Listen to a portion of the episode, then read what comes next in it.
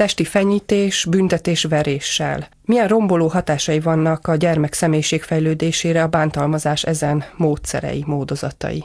Már a Magyarországon a testi fenyítés tekintetében zéró tolerancia van, ami nagyon sokkoló lehet sok szülőnek és a korábbi generációknak, akik abban nőttek föl, hogy az valami olyan szükséges része a felnőtt gyerek kapcsolatnak, ami kikerülhetetlen, és amiben mindannyian felnőttünk, és amitől semmi bajunk nem lett, sőt, egészséges korlátokat és tiszteletet tanultunk.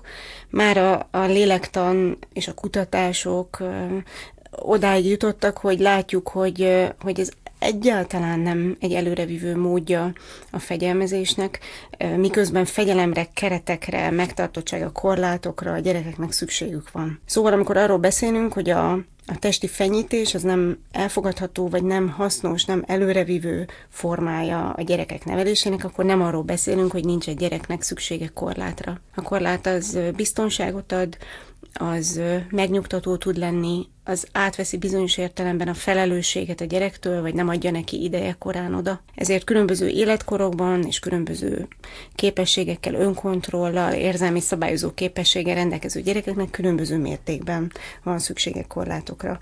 De nem olyan formán, hogy az ilyen mértékű testi agressziót jelentsen. A testi fenyítés az mindenképpen a nyers erőről szól, legtöbbször indulatból történik, és mint ilyen a szülő indulatainak a kifejezője leginkább. Az nyilvánvaló, hogy egy, egy felnőtt gyerek kapcsolatban a gyerek akkor is úgy tanulja a normákat, az erkölcsi, morális elveket, hogy, hogy a szülőjét lesi, és ővele kapcsolatban fog megfogalmazni tanulságokat, vagy, vagy átéli, hogy mi az, ami, aminek a szülője örül, hogy mikor teheti boldoggá anyát vagy apát azzal, hogy jót csinált, és mikor szomorodnak el.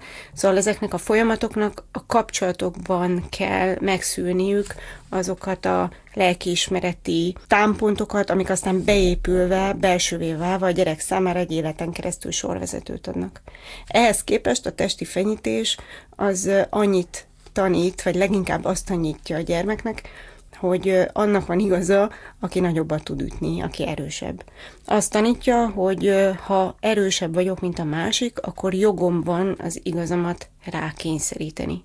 És ez még akkor is így van, hogyha a szülőnek adott esetben igaza van abban a témában, amiben erőteljesen lépne föl. A testi fenyítésről már nagyon sok mindent tudunk, rengeteg kutatás, felmérés születik és született már mostanáig is ezzel kapcsolatban, és azt látjuk, hogy messze menő hatásai vannak. Egyébként nem csak a testi fenyítésnek, hanem a, a nagyon intenzív lelki megterhelődést okozó szóbeli fenyítésnek is vannak olyan formái, amik nagyon megterhelik a gyerekeket, és bántalmazásnak minősülhetnek, csak ott sokan nehezebb egy objektív mércét felállítani, hogy az hol kezdődik. Azt látjuk, hogy a, a gyerekek hosszan-hosszan magukba építik azokat a, a, az élményeket és élménymódot, amit a testi fenyítés hordoz, és nagyon erőteljesen befolyásolja ez az ő magukról alkotott képüket, hogy ők hogyan elfogadhatók, mennyire szerethetők, mennyire szerethetők akkor, amikor valami mást gondolnak, mint mások, és azt is látjuk, hogy mennyire meg tudja ez rendíteni a más emberekbe, meg a világ jóságába vetett hitüket, hogyha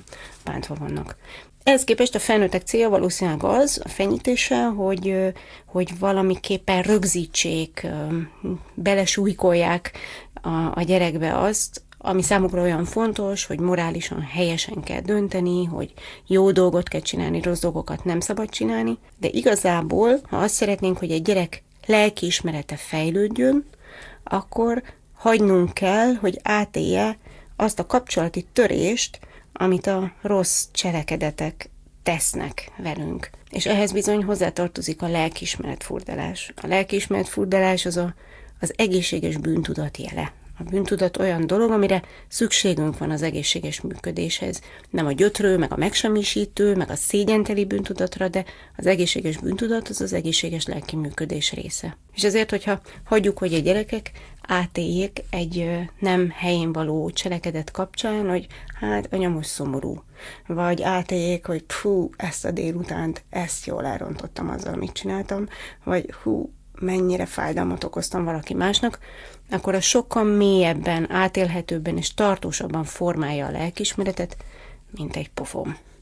Igen, ehhez kapcsolódnék azzal, hogy sokan azzal indokolják az atyai pofont, hogy ezzel nyomatékosítani akarnak a gyereknek valamit, valamilyen tiltást, valamilyen szabályt, és hogy milyen egyéb ilyen pozitív gyermeknevelési alternatívák vannak. Ön hogy látja ezt, hogy milyen módszerekkel lehet még a gyermekre hatni, elérni azt, hogy komolyan vegye az adott figyelmeztetést, ami óvó szándékkal születik. A jó büntetésnek az ismérve az mindig az, hogy a gyerek életkorának megfelelő szinten átéletjük egy gyerekkel, hogy milyen következménye, leginkább kapcsolati következménye van annak, amit tett. Hogyha a büntetés ilyen értelemben, hogy így mondjam, logikai kapcsolatban van azzal, amit ő tett, vagy éppen elmulasztott tenni, akkor ez egy jó büntetés lesz, mert pontosan azzal a következménnyel szembesíti a gyereket, amit át kell élnie, hogy értse a súlyát annak, ami, amit elrontott. Ha én hisztizve kiborogatom a tányéromat ebéd közben, és földhöz vágom a villát, és tombolva sikítozok, akkor annak a következménye az, hogy elázik a terítő, hogy nem lesz ebédem, hogy valakinek azt fel kell takarítani, és a kapcsolati szintéren, hogy anyu szomorú lesz, a többiek meg befogott füllel elmenekülnek.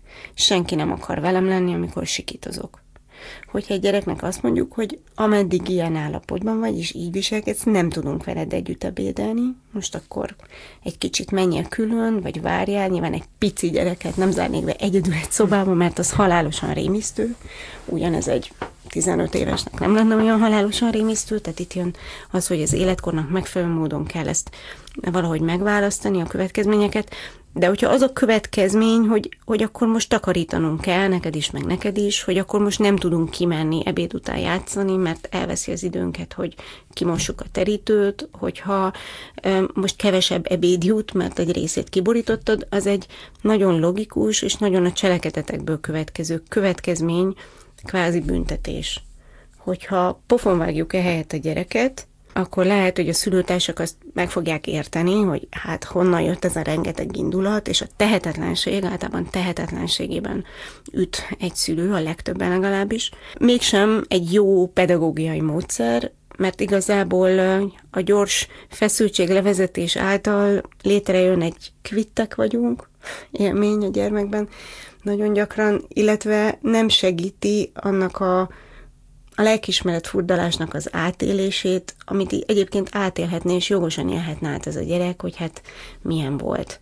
Ráadásul nagyon sokszor arra van szüksége egy gyermeknek, mennél kisebb, annál inkább, hogy segítséget kapjon az érzelmei, az indulati szabályozásban. Ő még erre egyedül, ha kicsike, nem képes, és azt várjuk tőle, hogy lassan-lassan ezt megtanulja. Amikor kiborítja az ételt és sikitozik, akkor valószínűleg már nagyon fáradt, és valószínűleg valamit ki akart fejezni, ami eredetileg akár jogos, vagy érthető, vagy megfontolható is lett volna, de abban a pillanatban ezt már nem sikerült megfelelő formában tennie. Hogyha mi is oda jutunk, hogy nem megfelelő formában fejezzük ki, hogy ez viszont nem jól tolerálható, amit ő éppen csinál, és nagyon megterhel minket, akkor igazából ugyanolyan indulatkezelési problémával állunk valószínűleg szembe, mint amivel ő.